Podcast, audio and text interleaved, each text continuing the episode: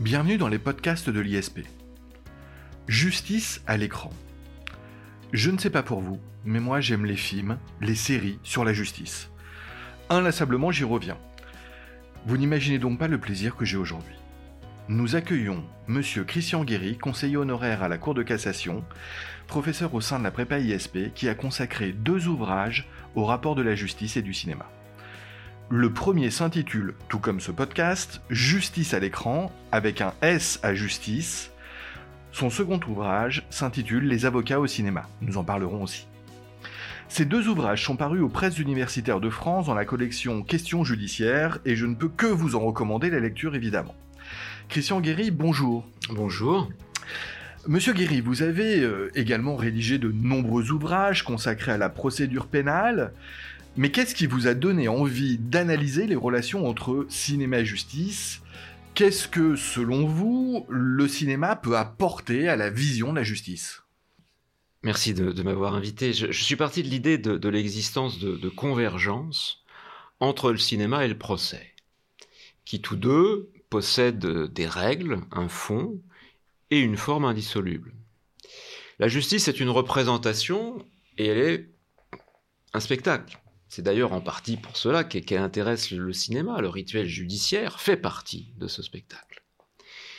Et le cinéma est aussi une représentation et donne à voir non seulement comment est censée fonctionner la justice d'un pays donné, mais quelle est la représentation qui en est transmise au spectateur. Et c'est la représentation à l'écran de cette représentation qui a fait l'objet de ma première étude, au travers celle d'une douzaine de films. Il était nécessaire aussi de prendre en compte les, différences pouvant exister entre nos deux pays, parce que le cinéma américain a tout au long de son histoire mis en scène l'Amérique et ses valeurs, et parmi celles-ci, la justice a toujours tenu une place particulière, ce qui n'est pas le cas en France. Si les systèmes de procédure euh, n'ont rien à voir, la place que tient la justice non plus. Et le cinéma américain est extraordinairement riche en films de prétoire, il n'y a, à mon avis, aucun cinéma dans le monde qui puisse égaler l'intérêt que porte ce cinéma à la justice. Et le cinéma français n'a pas le même éclat, et ce sont souvent les films et les séries américaines qui forment une partie non négligeable de la culture judiciaire des Français. Alors je pense que les raisons en sont d'abord, culturelles, parce que les Français n'ont pas, euh, comme les Américains, un rapport privilégié avec la Constitution. Le rôle des juges, depuis la Révolution, y est considéré comme délégué. Il n'y aurait pas de pouvoir judiciaire, mais le juge serait, selon la fameuse euh, maxime de, Montesquieu, une bouche de la loi, qui est en partie erronée d'ailleurs. Mais... Et puis le jury, le jury n'a pas du tout la même place, il a une place secondaire en France, et de plus en plus d'ailleurs avec les lois récentes. Et le cinéma français a très longtemps, et il continue à le faire encore parfois, présenté nos audiences avec une tendance très forte à l'américanisation de la procédure, que ce soit dans l'existence d'une déclaration préliminaire, ou bien dans la possibilité pour les avocats d'interroger et de contre-interroger les témoins fournis par l'autre partie, et puis dans le combat d'audience auquel se livrent férocement les avocats entre eux, et je pense particulièrement à deux films français parmi les, les meilleurs, je pense, et puis euh, les plus connus qui datent de la moitié du XXe siècle, La Vérité, dans Georges Clouseau, et Les Inconnus dans la maison, dans de Coin. Pour quelles raisons, euh, à votre avis, Christian Guéry, euh, vous semble-t-il que la procédure française n'est pas suffisamment cinématographique? Oui, je, crois que c'est tout à fait cela, parce que la procédure accusatoire oppose deux parties qui vont s'affronter lors de l'audience. Donc le procès laisse à l'audience le soin de l'administration des preuves et est essentiellement construit sur des techniques de représentation descriptive orale. C'est un combat qui est bâti sur la contradiction entre deux histoires. Et puis la présence d'un jury, c'est-à-dire de personnes qui ne sont pas des professionnels du droit, et que l'avocat doit convaincre de façon intelligible, est encore un facteur important. Au début du procès, ni le juge ni le jury ne connaissent rien de ces deux histoires qui vont être présentées par la défense et par l'accusation. Et finalement, ces principes, qu'on appelle oralité et immédiateté de la preuve, réunissent les règles de la représentation théâtrale classique, c'est-à-dire unité de temps, de lieu et d'action. En France, en revanche, la recherche des preuves se fait dans un temps qui précède l'audience. Elle est confiée, euh, pour l'instant encore, et de moins en moins souvent, à un juge d'instruction, en tout cas en matière criminelle, ou au ministère public. Et surtout, la procédure pénale française est écrite. Tous les procès-verbaux sont établis au cours de l'enquête par la police, par la gendarmerie ou le juge d'instruction s'il est saisi, et cet écrit judiciaire garde pendant le procès une importance primordiale pour la juridiction de jugement. En matière correctionnelle, rares sont les témoins ou les experts qui comparaissent. Le plus souvent, aucune preuve nouvelle n'est apportée à la barre, ce qui donne de l'éclat à certains procès d'assises lorsque c'est le contraire qui se produit. Autrement dit, notre procédure, principalement écrite et secrète, suscite peu de rebondissements dramatiques, et la dramaturgie n'est donc pas la même.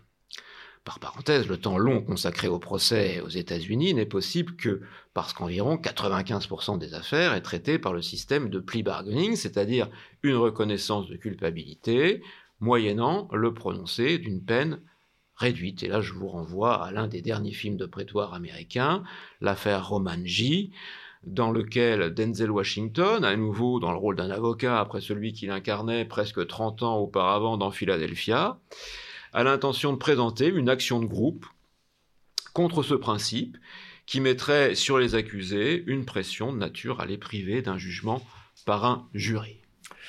Alors, euh, Christian Guéry, on, est en train d'évoquer euh, Justice à l'écran, votre ouvrage. Comment avez-vous choisi les films que vous avez commentés dans cet ouvrage? Tout d'abord, on ne fait pas un livre comme ça sans être un amoureux du cinéma. J'ai donc choisi principalement, pas exclusivement, mais principalement des films que j'aimais. C'est le cas par exemple de Garde à vue, ou du Juger l'assassin, de 12 hommes en colère, de Témoins à charge, ou d'Erin Brokovich.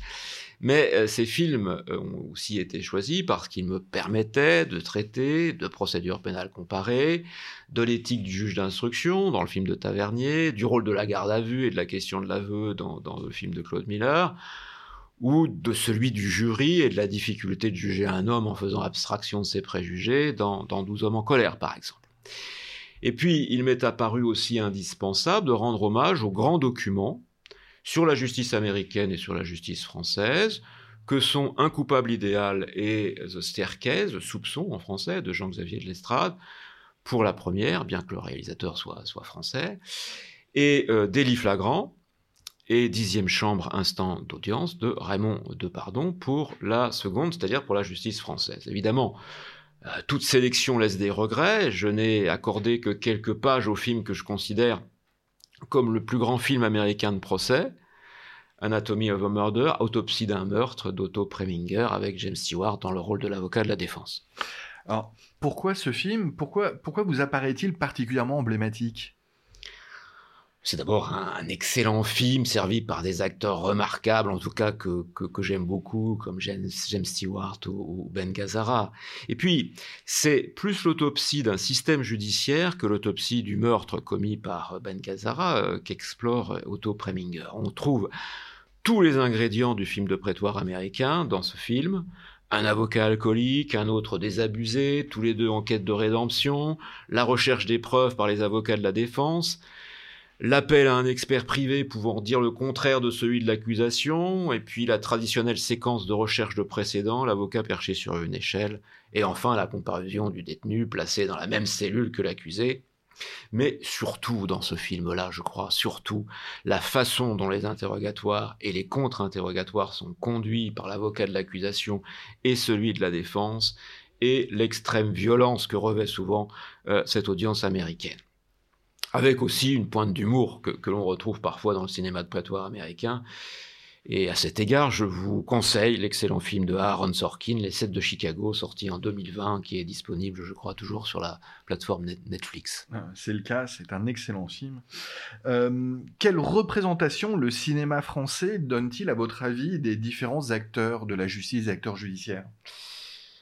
Alors, il y a une certaine évolution et il y a aussi des constantes. Si, on commence par les magistrats du ministère public, c'est souvent assez caricatural. Hein. Euh, d'une part, euh, ce sont des bourgeois, d'autre part, des êtres rigides, froids, vengeurs et pour tout dire, euh, antipathiques. dans le premier film parlant judiciaire français que je connaisse, 1930, Accusé, levez-vous, le procureur portant monocle et moustache requiert à contre-jour, tandis que son ombre agrandie s'étale derrière lui sur la boiserie de la cour d'assises. Cette fille a tué, dit-il, et elle a tué lâchement, puis elle s'est enfuie dans l'ombre, et il conclut, dans la grande tradition du procureur de l'écran, toute pitié ou toute miséricorde serait fautive. Pour le ministère public de l'écran, l'accusé est non seulement forcément coupable, mais également le plus généralement un ignoble personnage qui n'inspire aucune compassion, tout est déjà dit à cette époque. Et les procureurs à l'écran ne sont pas plus tendres après la guerre. Vous avez Francis Blanche, euh, qui n'est pas dans un rôle comique ici, dans le septième juré, qui incarne le procureur type aux assises. La tête de Sautral me plaît, dit-il, je vais la requérir. Et la suppression de la peine de mort, si elle a atténué certains effets dramatiques, n'a pas adouci les mœurs du ministère public à l'écran. Le procureur de l'écran est tout entier, je crois, représenté par Jean-Pierre Mariel dans Les âmes grises. Il est droit, hautain, il se tient en face des hommes, non parmi eux. Alors, il y a un autre aspect traditionnel que l'on peut relever chez le magistrat du parquet au cinéma, ce sont ses liens privilégiés avec le pouvoir. De façon plus générale encore, dans le sentiment qu'il ne faut pas faire de vagues, ce que peut nous ramener parfois à une certaine réalité judiciaire. Vous avez par exemple le procureur des inconnus dans la maison qui souhaite étouffer l'affaire parce que le meurtre a eu lieu chez son beau-frère.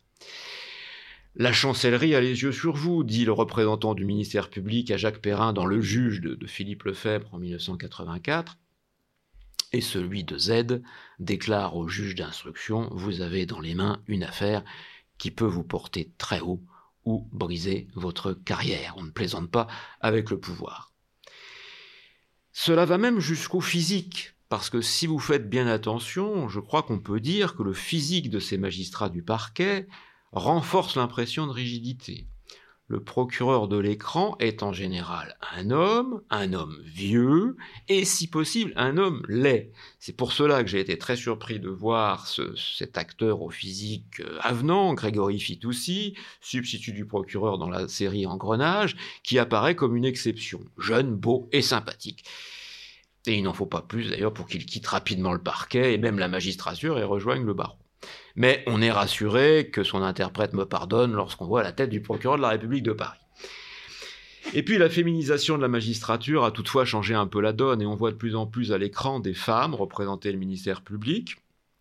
On peut voir par exemple la sœur du réalisateur qui incarne un ministère public féminin, mais toujours assez désagréable, dans La fille au bracelet de Stéphane de Moustier en 2020. Ça, c'était pour le parquet. Alors, si on s'intéresse au juge d'instruction, dans la première partie du XXe siècle, il apparaît lui aussi comme un bourgeois, celui qui joue au bridge avec le pharmacien, le commissaire de police et le vétérinaire dans le septième juré de Lautner. Et puis, on a une représentation euh, de juge rusé, tel que celui que joue Harry dans le rôle du juge Porfir Petrovitch. Vous avez compris qu'il s'agit de crime et châtiment. Si vous saviez comme vous m'intéressez, dit-il à Pierre Blanchard, qui incarne Raskolnikov, je vous ai invité sans façon tout à fait en ami. Et vous trouvez à peu près le même personnage avec Philippe Noiret, qui dit à Galabru dans Le juge et l'assassin, vous savez, Bouvier, que les vagabonds me passionnent ou encore le juge d'instruction de Violette Nozière de Chabrol, lorsqu'il recueille les aveux d'Isabelle Huppert, dites tout mon petit, dites tout, je ne vous veux aucun mal. On va encore plus loin, Alain Delon, dans Les Granges brûlées, finit par coucher au domicile même des principaux suspects, dans une espèce d'atmosphère d'affaires dominicibis. Il dort chez eux, il dîne chez eux et il revient le lendemain avec la gendarmerie pour faire une perquisition c'est pas très sérieux, mais c'est un petit peu la représentation sur le terrain euh, que, que l'on a à cette époque du juge d'instruction, qui est aussi, dans les années 70, une image de justicier. Dans le juge que, que j'ai déjà cité, Jacques Perrin est censé représenter les méthodes du juge euh, Jean-Pierre Michel, et ressemble par bien des points à celui qu'incarnait quelques années plus tôt Patrick Devers dans Le juge Fayard et le shérif, film qui illustre la vie et la mort du juge Renaud à Lyon. Chacun moleste physiquement un mis en cause, l'un à l'hôpital, l'autre dans sa prison sicilienne, et traite les avocats non comme des défenseurs, mais comme les comparses des malfrats. Et bien sûr, nous avons droit également à une imitation des séries américaines ou des films américains lorsque Patrick Devers, non content de procéder à l'interpellation lui-même d'un suspect sur un chantier, lui donne immédiatement ce qu'on appelle les avertissements Miranda.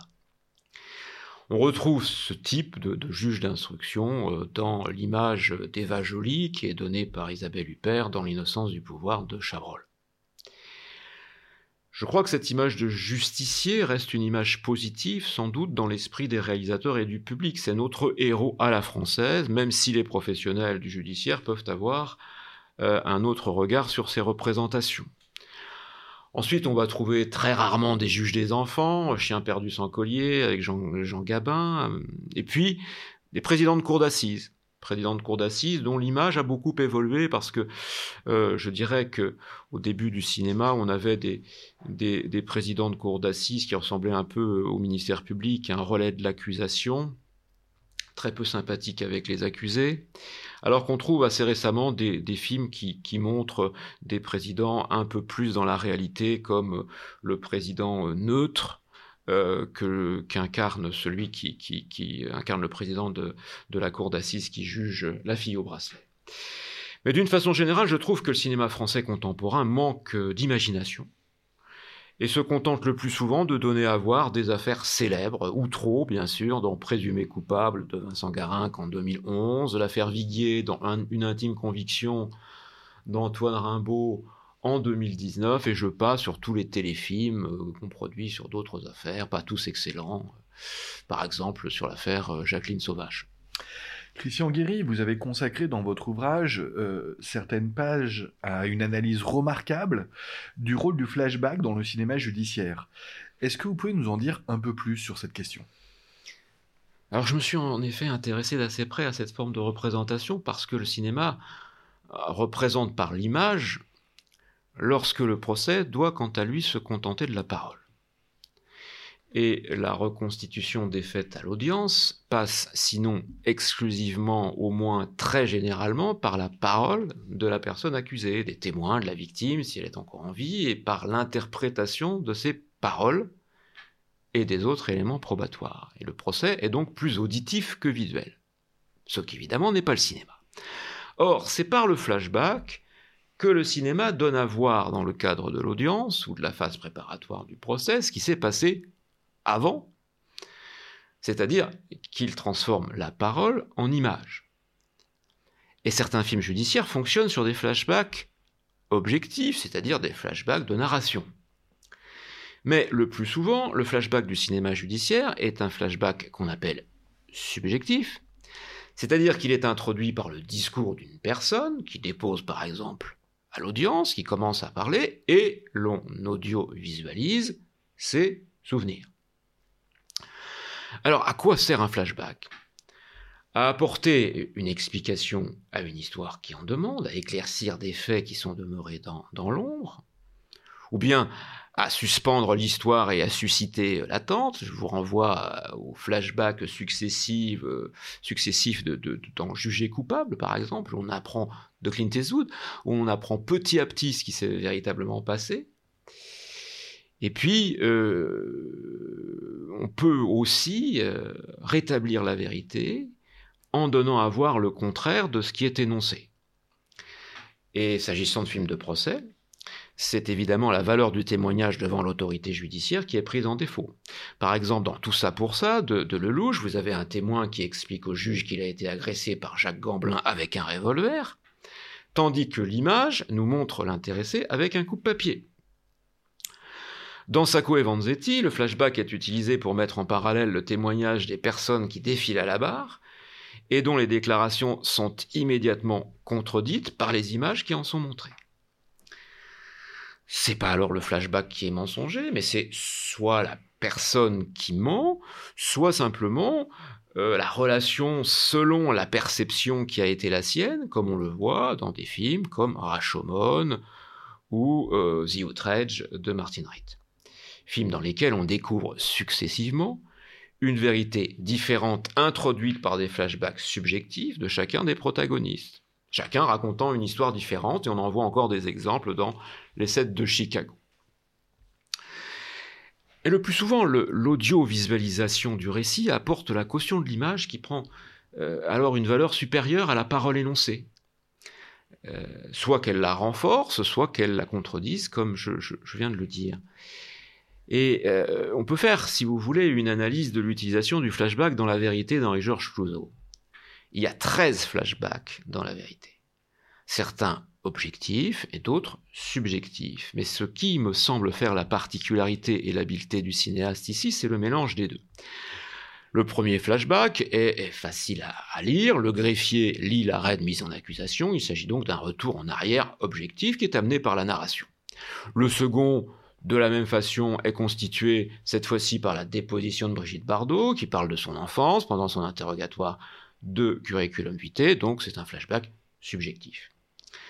Mais lors du retour du sixième flashback, qui est objectif parce qu'il est déclenché par la voix du président, celui-ci pose une question à Brigitte Bardot et vous n'en êtes pas morte, alors que cette question n'a de sens que si on l'intègre à ce que contenait le flashback lui-même, comme si celui-ci faisait partie de la vérité de l'histoire. Et puis, le propre du flashback subjectif, c'est d'être raccordant. Qu'est-ce que ça veut dire? Ça veut dire que euh, le témoin commence à parler, on voit les images, et puis on revient au témoin qui parle. Or, Clouseau innove sur ce point. Par exemple, dans le neuvième flashback, euh, il est déclenché par la voix de l'avocat que joue Charles Vanel, mais au moment du retour au procès, c'est l'un des amis de l'accusé qui dépose.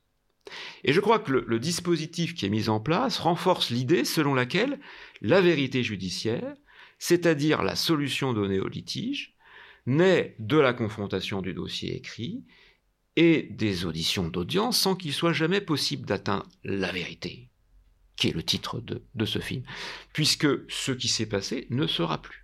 Le procès est une reconstruction d'un passé incertain, et le mélange entre flashback objectif et flashback subjectif me semble entretenir cette incertitude et cette contamination entre vérités étrangères. je crois que c'est une technique qui est utilisée ici pour, montrer que, l'être humain ne peut avoir accès à l'absolu. Seul un point de vue partiel, relatif, lui est accessible, et cela devrait parfois rabaisser aussi les prétentions d'atteindre la vérité qui caractérisent souvent les, acteurs judiciaires en France.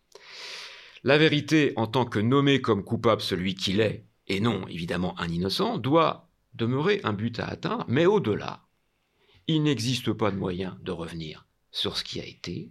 La justice ne possède pas de flashback, d'images dont la valeur ne serait plus sujette à discussion et qui viendraient s'imposer d'elles-mêmes comme la vérité.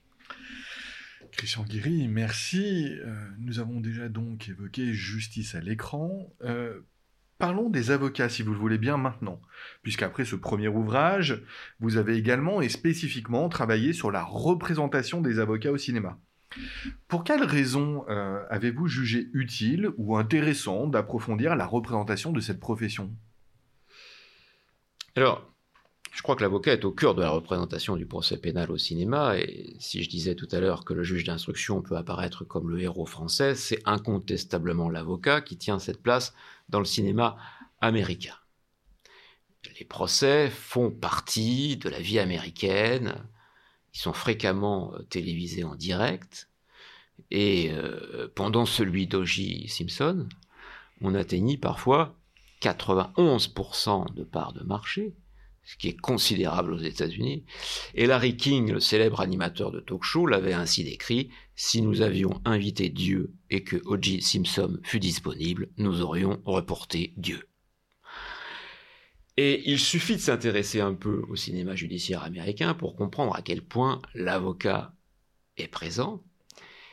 Et pour cause, la procédure accusatoire lui donne un rôle prépondérant, non seulement à l'audience, mais aussi dans la recherche des preuves. On voit bien, par exemple, dans Un coupable idéal de Jean-Xavier de Lestrade, quel peut être le rôle d'un avocat de l'aide judiciaire commis à la défense d'un jeune garçon de 15 ans accusé de meurtre, et qui est innocent.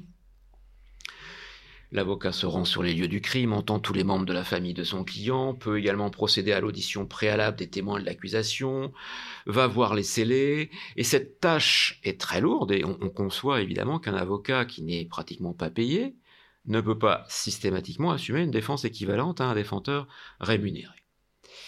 Alors, ce cinéma a largement déteint sur le cinéma français, qui a souvent présenté l'avocat dans un rôle euh, qu'il n'a pas dans la réalité dans notre pays.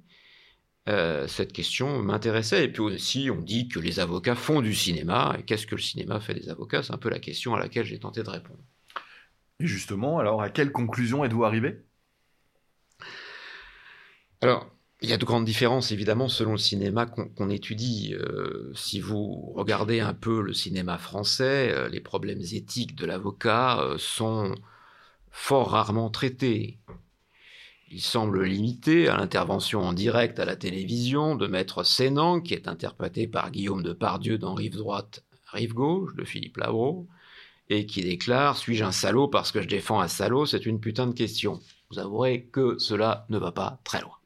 Pour le reste, on trouve souvent dans le cinéma français des figures d'avocats corrompus ou d'avocats complices. Euh, le second serait symbolisé par la figure de l'avocat cynique, superbement interprété par Pierre Brasseur dans Les Bonnes Causes.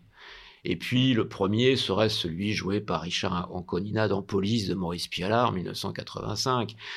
il incarne là, je crois, le type même de l'avocat du milieu, en plaisantant avec son ami euh, Mangin, qui est inspecteur de police et qui est joué encore une fois par Gérard Depardieu, il s'amuse de ce que ses clients, je cite, sont tout de même tous des voleurs et des assassins. Je ne suis pas le genre d'avocat qui dit moi je ne peux pas défendre mes clients si je n'avais pas la conviction qu'ils sont innocents, ils sont tous coupables, je le sais, j'en suis sûr. Alors par ailleurs, je ne sais pas si vous le savez, mais l'avocat boit. En tout cas, l'avocat du cinéma, et euh, le plus bel avocat euh, alcoolique du cinéma français restera sans doute Rému dans Les Inconnus dans la maison, qui trempe sa tartine du matin dans un verre de vin. Et après sa rédemption, il a réussi à faire innocenter un jeune homme, et il termine tout de même ce film par ces mots Ouf, j'ai une de ces soifs. Et puis l'avocat français trompe aussi très souvent sa femme lorsqu'il ne couche pas avec sa cliente. C'est le cas par exemple de Jean Gabin dans Cas de malheur de Claude Autant-Lara. Dans L'insoumis d'Alain Cavalier, Léa Massari a une liaison avec son client Alain Delon. Sylvie Vartan a des rapports sexuels avec son avocat dans sa cellule, dans L'Ange Noir de Jean-Claude Brissot. Fabrice Lucchini trompe sa femme, qui elle-même le trompe avec le président de la cour d'assises, dans tout ça pour ça de Lelouch. Je m'arrête là. Mais sur ce point, le cinéma américain n'est pas non plus avare de, situations du, même genre. Je crois que le cinéma français sous la Ve République est très sévère d'une façon générale avec les avocats. Il suffit parfois de s'attacher aux noms dont on les affuble. On trouve un maître par le bas, chez Chabrol, dans L'innocence du pouvoir, ou un maître Muren, incarné par Claude Brasseur, dans Une belle fille comme moi. Et même une série comme Engrenage que je considère comme une bonne série, qui améliore, je dirais, le niveau général des séries françaises consacrées à la justice, montre des avocats, et notamment maître Joséphine Carlson, interprétée par Audrey Fleurot, qui ne semblent pas fortement concernés par la déontologie de leur profession. Mais nous avons quelques figures plus sereines qui apparaissent ces dernières années.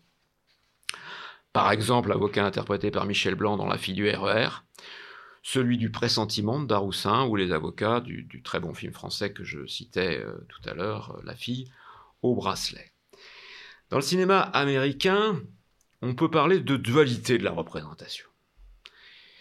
Dualité de la représentation déjà lorsqu'il s'agit d'argent. On peut dire que depuis le début du cinéma, la dualité euh, de cette représentation existe entre l'avocat au grand cœur, pur et désintéressé, et l'avocat à pro au gain, et là aussi, il est sujet de plaisanterie. Je vous rappelle par exemple euh, Richard Gere qui dans euh, euh, Chicago de Rome Marshall disait, donc était avocat, et disait si Jésus-Christ vivait aujourd'hui et avait 5000 dollars, il aurait connu un autre sort.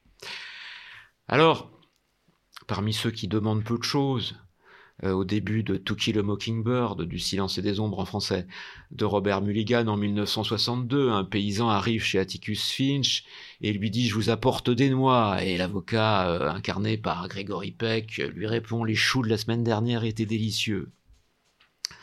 Dans Changeling, euh, l'échange, un avocat connu ayant déjà gagné plusieurs procès contre la ville accepte de défendre pro bono Christine Collins, interprétée par Angelina Jolie lorsque celle-ci commence à contester que ce soit son fils disparu que l'on lui a rendu. Et puis vous avez également dans le client un avocat qui, accepte d'intervenir gratuitement.